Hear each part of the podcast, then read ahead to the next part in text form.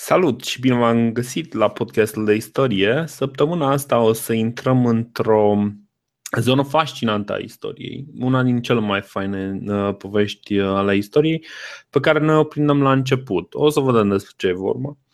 Uh, deocamdată, hai să ne reamintim un pic cam care e contextul în care am lăsat civilizația din Balcani și de la sudul Balcanilor să înțelegem un pic și ce schimbări uh, vor avea loc cât de curând. Uh, pe unde vorbeam noi, pe undeva pe la anul 450, pe la 500 uh, înainte de Hristos, aveam foarte mulți și pe la 400 aveam aceste orașe grecești care devin cumva un centru de civilizație, fiind cele mai importante centre unde se practică în mod curent scrisul și păstrarea arhivelor și sau, mă rog, păstrarea textelor și iată avem și primii, primii istorici care își dedică cumva energia identificării și cumva not, stării uh, a lucrurilor care se întâmplă, cronologic sau nu, cu, cu mai multe detalii sau nu.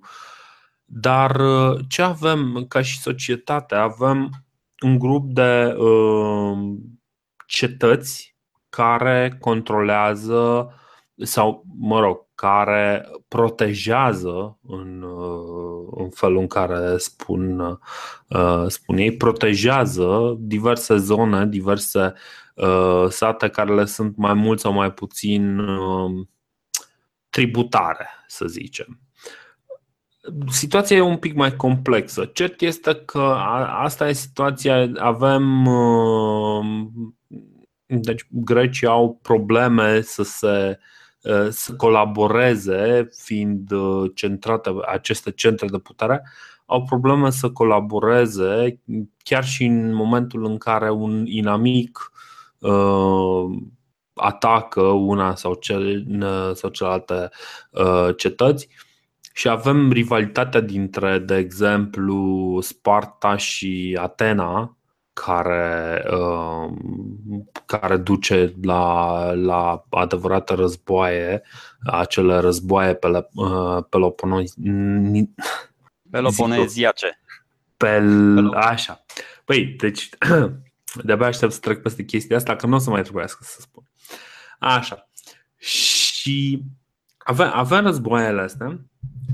Uh, oamenii ăștia nu învață, nu-și dau seama că, băi, ok, noi ne batem între noi, dar poate ar fi mai bine să ne uităm în stânga, în dreapta, să vedem ce se întâmplă. Uh, în stânga, în dreapta se întâmplă multe. De exemplu, au, să știi că au fost capabili, au fost capabili să se unească atunci când i-au uh, respins pe perși. Da. Dar vorba ta, da, n-au învățat nimic. Eu, eu vreau să mă refer doar puțin uh, la partea asta la altă uh, nemilitară a societăților. Și vreau să spun că am, am și citit destul de mult uh, în ultima vreme. Okay. Au, fost, au fost niște băieți foarte, foarte deștepți. În primul rând, colonizând și intrând în contact cu alte civilizații, cetățile astea, polisurile acestea grecești, uh, au început să-și pună niște semne de întrebare referitor la propriile convingeri, pentru că și-au dat seama, bă, uite, ăștia văd lucrurile într-un fel, egipteni într-un fel, sciții într-un fel, daci într-un fel. Și în al doilea rând, deși teoretic erau credincioși și construiau temple și venerau o grămadă de zei și semizei, uh, grecii nu aveau un cler bine organizat, nu aveau nici măcar o ierarhie monahală sau alte prostii de genul ăsta. Și la ei, spre deosebire de alte centre de cultură, cum, cum, au fost, uh, cum au fost babilonienii sau Egiptul, știința nu era în mâinile clasei sacerdotale, era, era o mișcare exclusiv laică. Uh-huh. Și asta a dus Asta a dus la, la evoluția asta intelectuală majoră în, în toate domeniile și ceea ce face într-adevăr din, din cultura asta grecească o chestie senzațională pentru, pentru vremea respectivă. Da, practic um, e, e, un, uh, e într-adevăr un izvor de, de civilizație, această lume laică, uh, bine, în care totuși zeii aveau loc, dar uh, cumva erau puternic umanizați Da, și... da, aveau, aveau, aveau și ei uh, defecte, aveau. A, a, aveau și ei defecte ca, ca toți oamenii. Acum, uh, cum spuneam, ce, ce se întâmplă în jurul grecilor? În jurul grecilor se, mm, se strânge un uh, imperiu al perșilor din ce în ce mai puternic, din ce în ce mai stabil. Uh, avem acolo așa numitul uh, imperiu Ahamenid Ahemenid, da, da, da. E dinastia, Ahemenid, care, da, da, da, dinastia care conducea imperiul, da? Uh, acest imperiu devine foarte puternic și evident rămâne acolo ca o potențială și ca o constantă aducere aminte a faptului că uh, la un moment dat s-au încercat niște invazii. Uh, Grecii însă nu prea reușesc să se unească foarte tare și deodată au o nouă problemă cu barbarii din nord. Dar să știi că am mai observat o chestie la greci. Ei nu prea au dus războaie de cucerire. Ei au colonizat uh, pașnic lucrurile, adică s-au implicat uh, și războaiele, au fost la un nivel micuț. Ei nu s-au dus să invadeze, de exemplu, nu știu, să ne invadeze pe noi, să invadeze tracii sau să-i invadeze uh, uh, nu știu. chestii, pentru că, știu, de exemplu... mai aveau vecini, mai aveau vecini la nord, nu știu, macedonenii, ilirii, dar nu, nu s-au dus peste ei. Cumva au încercat să-i, să influențeze mai mult din punct de vedere cultural și intelectual, nu neapărat militar. Uh, da, pentru că e foarte greu să, să justifici uh, control. Uh, în momentul în care ai o unitate destul de mică, cum este polisul, ai o unitate destul de mică care poate controla foarte ușor ce este în jurul, în jurul lui, dar este foarte greu să controleze ceva care e la mare distanță. Și atunci, fiind aceste, aceste nuclee de, de control, clar nu o să poată să extindă foarte mult.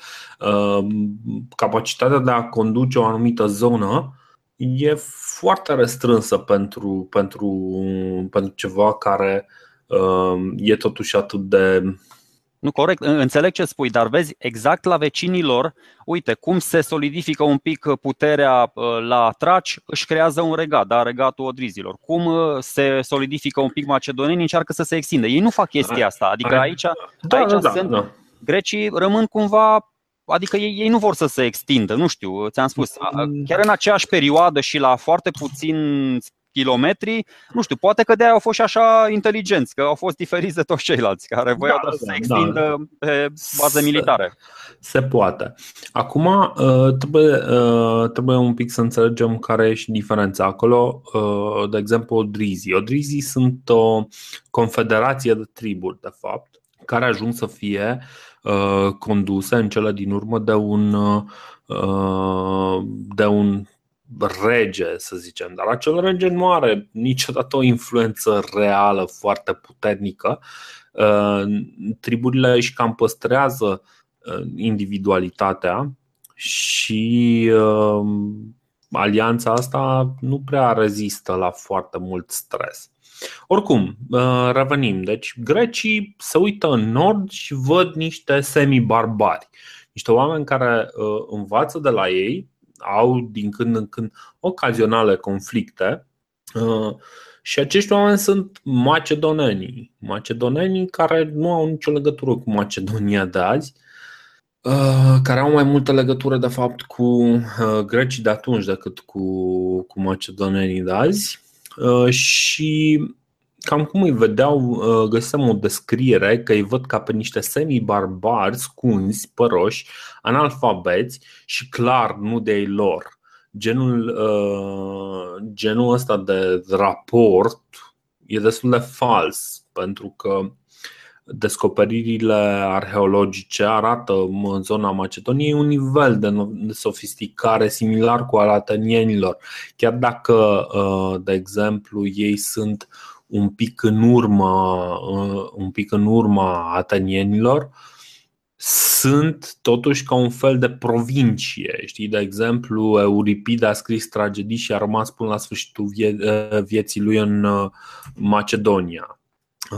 La fel, Macedonia își organizează propriile jocuri olimpice și vedem că sunt foarte multe lucruri pe care le fac similar, dar multă vreme nu reușesc să uh, aibă o influență mm, hotărătoare în, în jurul lor.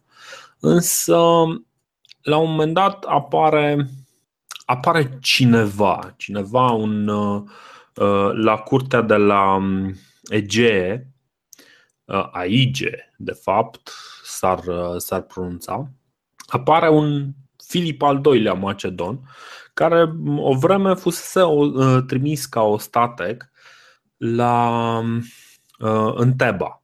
Teba fiind în momentul respectiv probabil cea mai mare putere militară.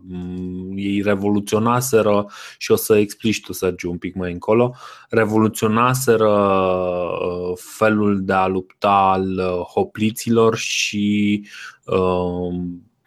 cumva aveau ceva premergător falangei pe care o să o vedem la Filip. Uh, Filip uh, se întoarce după vreo trei ani de, uh, de stat în.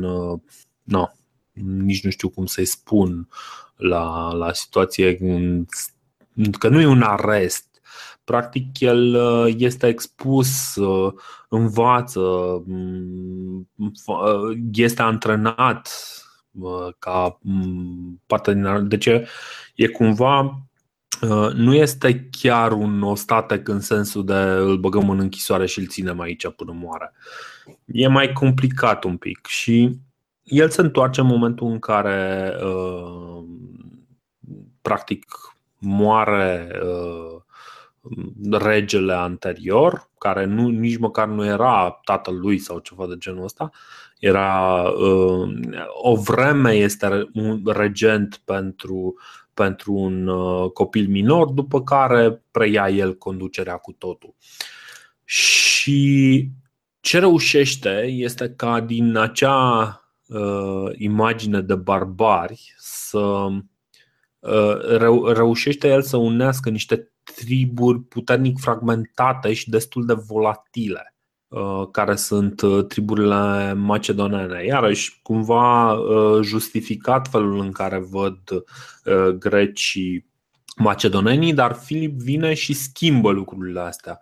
Reușește să unească acele triburi, reușește să, să le pună să lucreze împreună și deodată vedem că asta este, este cheia, cheia numărul unu. Filip întâi uh, reușește să unească aceste triburi, după care are o scurtă incursiune în, uh, în nord. În nord, unde știm deja ce este, sunt odrizii, care de fapt, încă o dată, sunt, uh, sunt acea uh, confederație de triburi. Și de triburi iată ce zice, da, da. Iată ce zice Trogus Pompeius, care scria cumva uh, mult mai târziu, în, uh, deja după Hristos, uh, scria despre, despre Filip al II-lea. Și Filip al II-lea a plecat din, în Sciția după pradă cu gândul să-și recupereze, după obiceiul negustoresc, cheltuielile unui război prin alt război. În, în acea vreme era rege al știților Ateas. Fiind strâmtorat uh, de războiul cu istrienii, acesta ceru prin mijlocirea cetățenilor din Apolonia ajutor de la Filip al II-lea, spunând că ar avea de gând să lasă urmași la domnie în Sciția. Murind între timp, conducătorul istrienilor Uh, Sciții au scăpat și de teama războiului și de nevoia de a mai cere ajutor. Prin urmare, Ateas poruncește macedonenilor pe care îi trimite înapoi să-i spună lui Filip că nici nu i-a cerut ajutorul, nici nu i-a făgăduit că îl va lăsa urmași și că știții n-au nevoie de ocrotirea macedonenilor. Că cei sunt mai buni decât macedoneni, iar el, Ateas, nu-i lipsit de moștenitor, deoarece are un fiu sănătos și teafăr. Bun. Uh, de ce mi se pare interesant aspectul ăsta este că iarăși uh, ne uităm un pic uh, și cumva o să punem lucrurile în perspectivă. Știții sunt cam la, sau ei se simt că sunt cam la aceeași forță militară ca și macedonenii. O să vedem macedonenii vor fi cea mai puternică forță militară pentru, pentru câțiva Uh, pentru ceva timp uh, destul de îndelungat. Și uh, putem practic să, să deducem de aici că sciții și cumva prin, prin extensie și geții care sunt de fapt de interes pentru noi, tot așa au un nivel de sofisticare care le permite să stea cât de cât relaxați, chiar dacă au în jur niște inamici suficient de puternici. Adică uh, geții încă își păstrează, o să vedem, își păstrează individualitatea în ciuda faptului că avem acești ciți care ei se consideră la fel de puternici ca macedonenii. Știi? Deci cumva iarăși îi simțim că ei înșiși au o identitate și se simt suficient de puternici încât să nu uh, să nu sară să facă slujă în fața primului care vine să, uh, să cucerească. Ce, ce se întâmplă mai departe e iarăși foarte interesant. Știți, îl, um, îl cheamă. Bine, deci nu-l mai cheamă pe, pe Filip, pentru că a, a murit la nu mai e nevoie.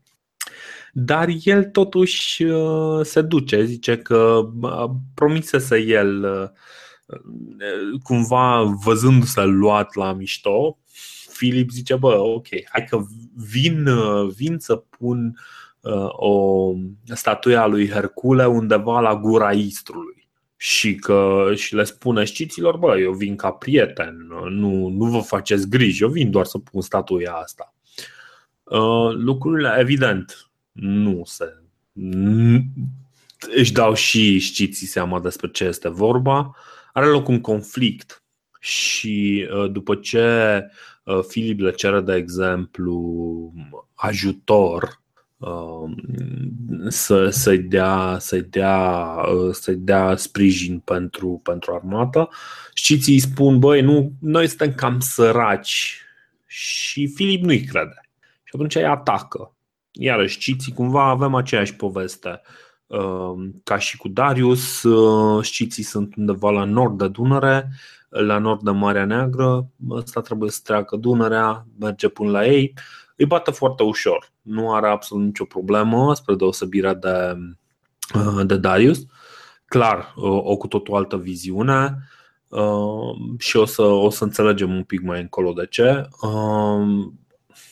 Are o cu totul altă viziune și, și face lucrurile un pic altfel.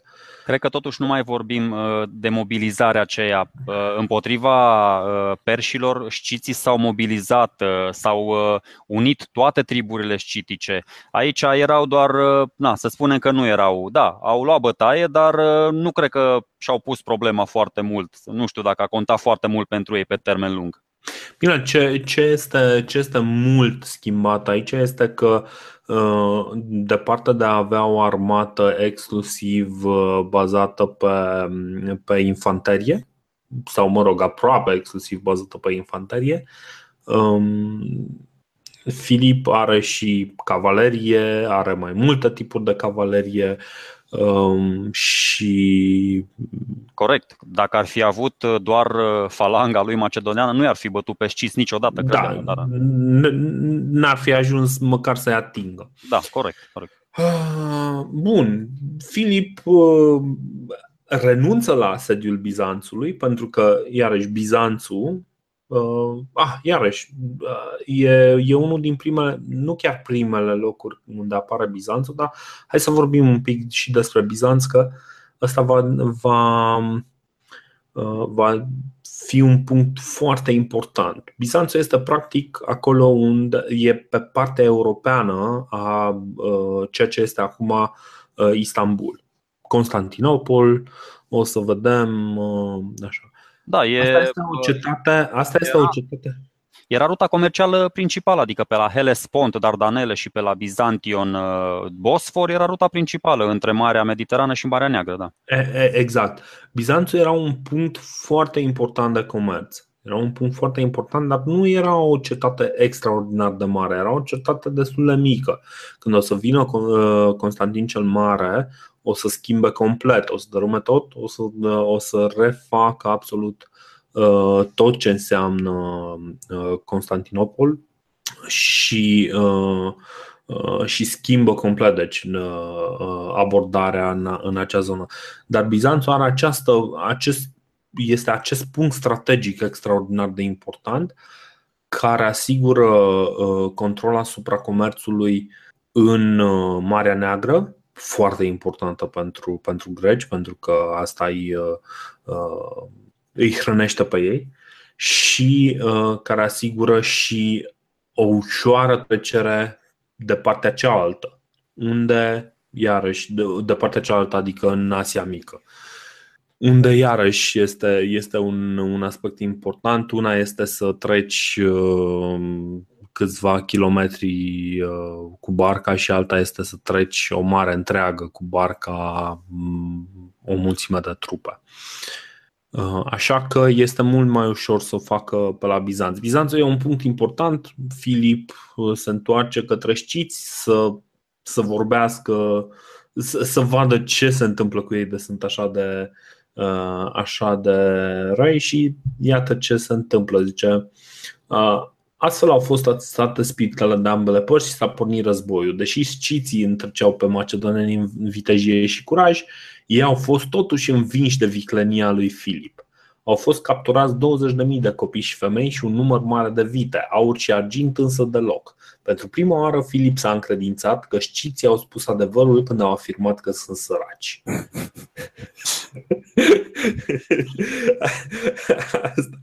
Bun. Um... Interesant, da, da, interesant. Uh, corect, păi, la început bătăliile erau foarte simple. Uh, fiecare venea cu trupele sale, se uitau unii la alții chiar așa, pe câmpul de luptă și uneori nici nu se mai băteau dacă unii observau că erau mult mai puțini decât ceilalți. Da, da. Billy vin, vine cu chestii din astea, adică cu trupe ascunse, cu retragere strategică, cu învăluire, cu nu știu ce. Și normal, pentru știți care erau totuși destul de simpli în, uh, în strategia asta, da, le-a fost destul de greu să le facă față.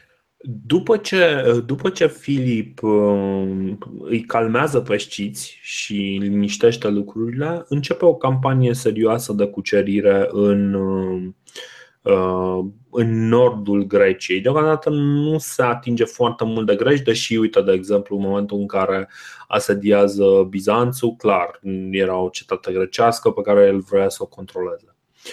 Uh, experiența din din nordul, uh, din nordul Greciei începe din ce în ce mai mult să se extindă, să, să ocupe din ce în ce mai mult teritoriu. Chiar înainte să, să aibă loc victoria de la Carnea, când uh, polițurile grecești sunt înfrunte, uh, chiar înainte, Macedon, regatul Macedon este deja comparabil cu Uh, lumea, lumea greacă pusă la un loc. Deci e, e, un, uh, e un regat destul de mare care îi asigură, îi asigură și oamenii necesari, care sunt mult mai agresivi, poate decât, uh, decât grecii și el, el a făcut totul ca la carte. Mai întâi și-a asigurat flancul estic, i-a, i-a supus pe mhm. știți, după aia ea s-a dus în partea cealaltă, deși uh, s-a căsătorit, s-a căsătorit cu fica regelui uh, Ilir Bardilis, dar uh-huh. cu toate astea n-a funcționat diplomazia și a trebuit să se bată și cu ea. Deci a securizat și, și flancul vestic.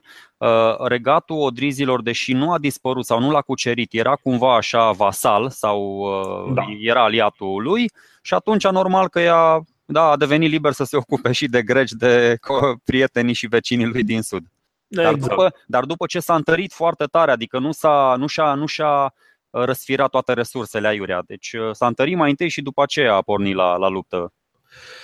Uh, practic, grecii uh, au un istoric în, în care se bat foarte mult între ei și după ce se bat atât de mult între ei, ei nu mai reușesc să-i facă față lui Filip al doilea și uh, după o ultimă, un ultim punct de rezistență la Caronea, uh, polisurile practic sunt înfrânte și toate cu excepția, cu excepția Spartei, care mi-e neclar de ce, uh, de ce nu intră.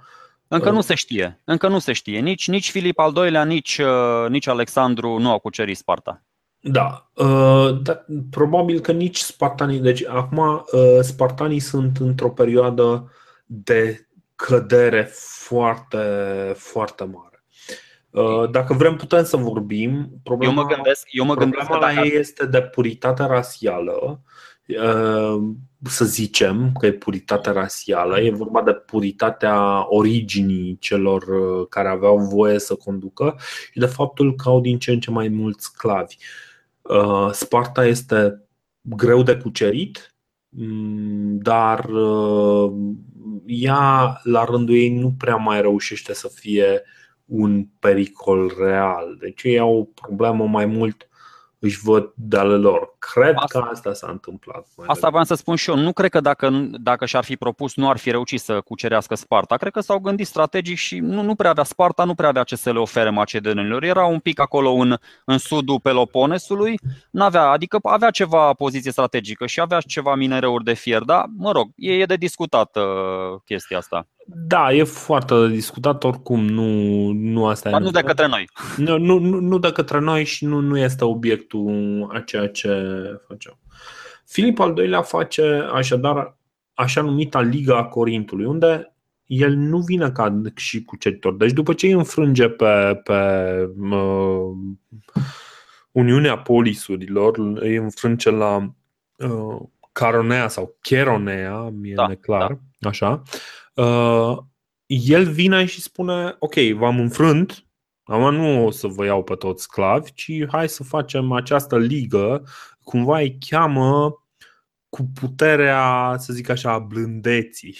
Îi cheamă pe, uh, pe ăștia, pe, pe greci, haideți să facem această ligă, hai să atacăm Persia. Că de fapt Persia este marele pericol pentru, uh, pentru greci în, uh, în momentul respectiv. Dacă îmi permiți, că aș vrea să nu uit, să știi că nici macedonienii nu doreau să se lupte cu, cu atenienii și nici atenienii cu macedonienii, dar era un tip pe care îl chema Demostene, poate cel mai mare orator al uh, antichității, așa spunea Cicero despre el, că era inter omnis unus excelat, care, uite ce, ce na, uh, un citat, am un citat, uh-huh.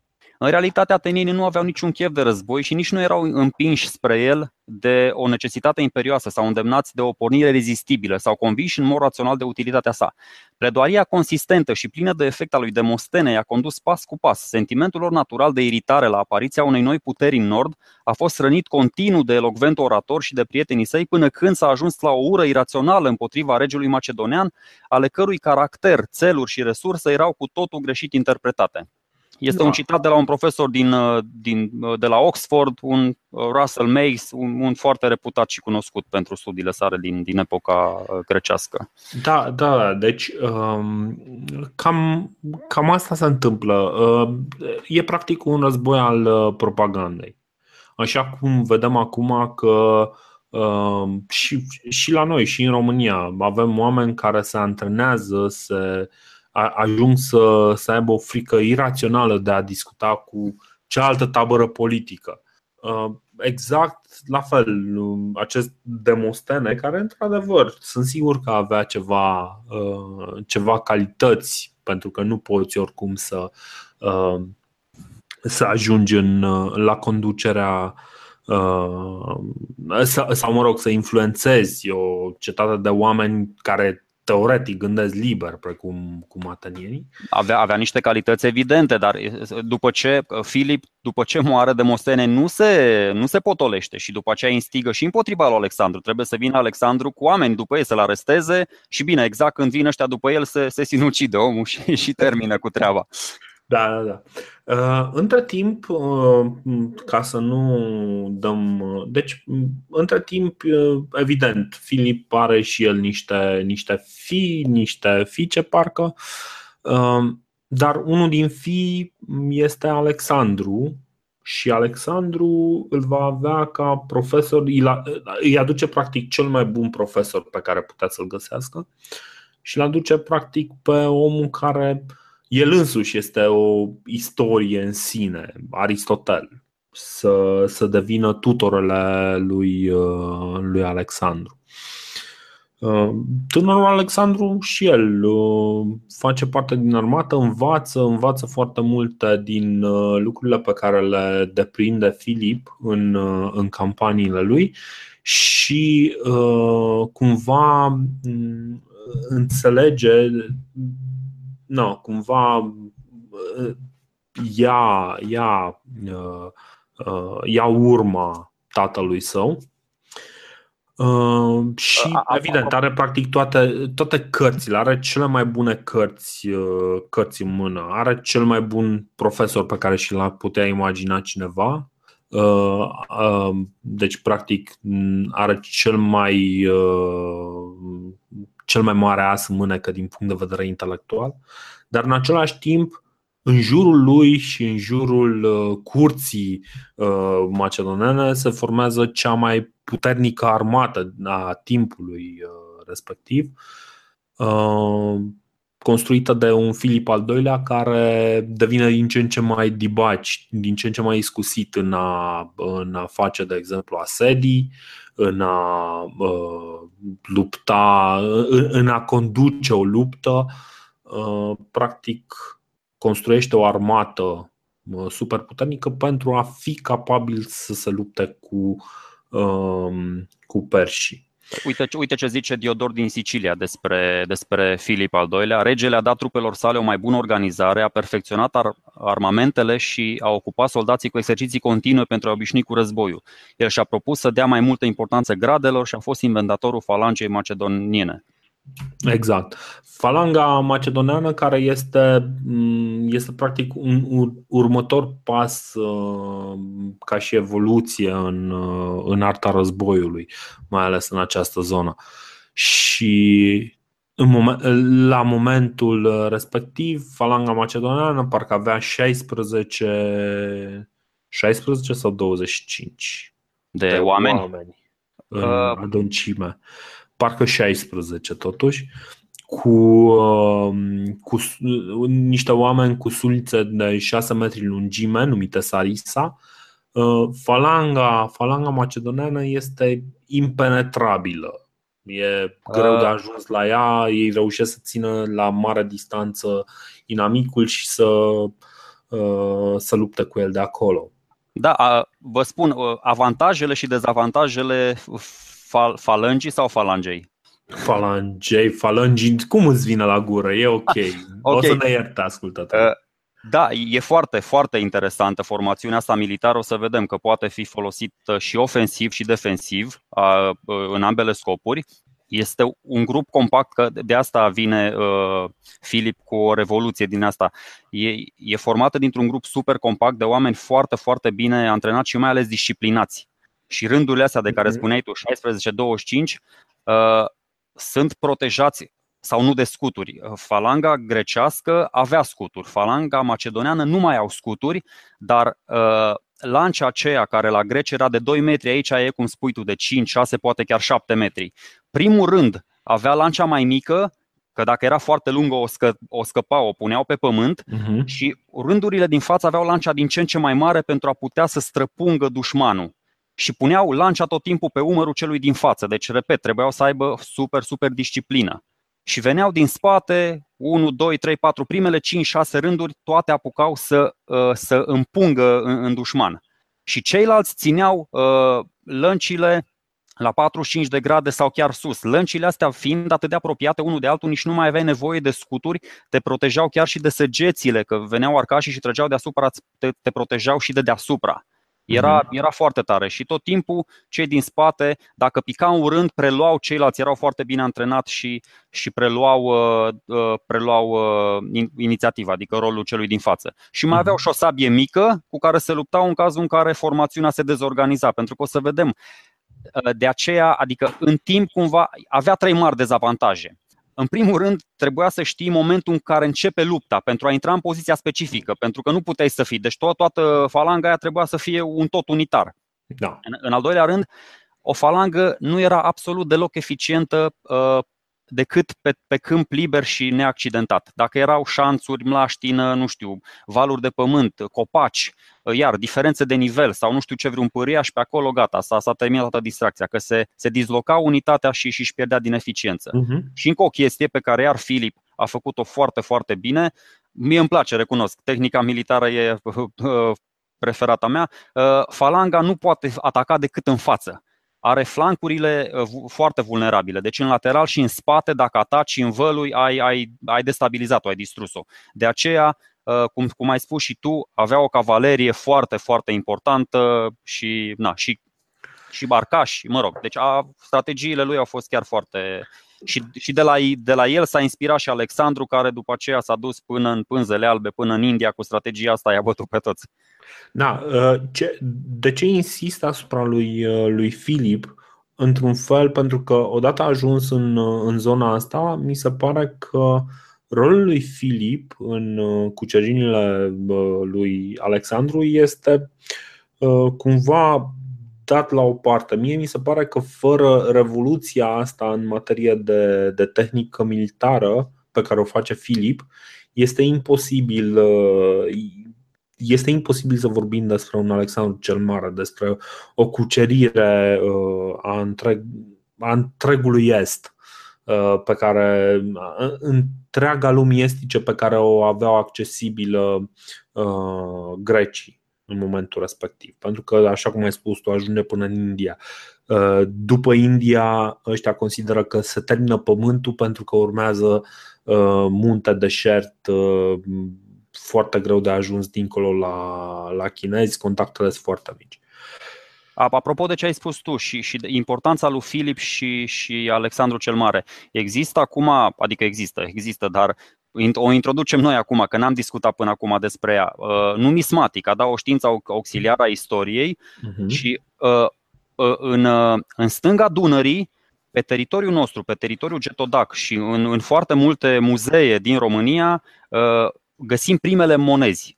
Deci în a doua jumătate a secolului al IV-lea, în stânga Dunării, uh, sunt uh, emisiuni ale regilor Filip al II-lea și Alexandru cel Mare, care vor circula concomitent cu, cu drahmele de argint ale, ale Histriei, de exemplu. Era orașul mhm. colonie Histria și ca să ne, să ne dăm seama care a fost și impactul economic, adică n-a fost doar un militar s-a urcat pe cal și a cucerit, nu, și-a impus uh, și uh, stilul comercial și cultural și, na, și Exact. Deci, de, despre, acest, uh, despre acest impact și despre, uh, despre după aceea aventura lui, uh, lui Alexandru și evident ducem până la capăt povestea lui Filip al II-lea săptămâna viitoare, pentru că deja, deja am vorbit suficient săptămâna asta, dar săptămâna viitoare o să ne întoarcem și să vorbim despre o incursiune pe care o face uh, Alexandru cel Mare în, uh, în tărâmul getic. Nu era chiar așa de mare atunci, era mai mic, da? E ok. E, era, doar un, era doar Alexandru. Era doar Alexandru. Exact. Uh, Alexandru va veni, uh, ne va face o vizită și despre vizita asta a lui Alexandru vom, vom vorbi săptămâna viitoare. Mulțumim! Salutare!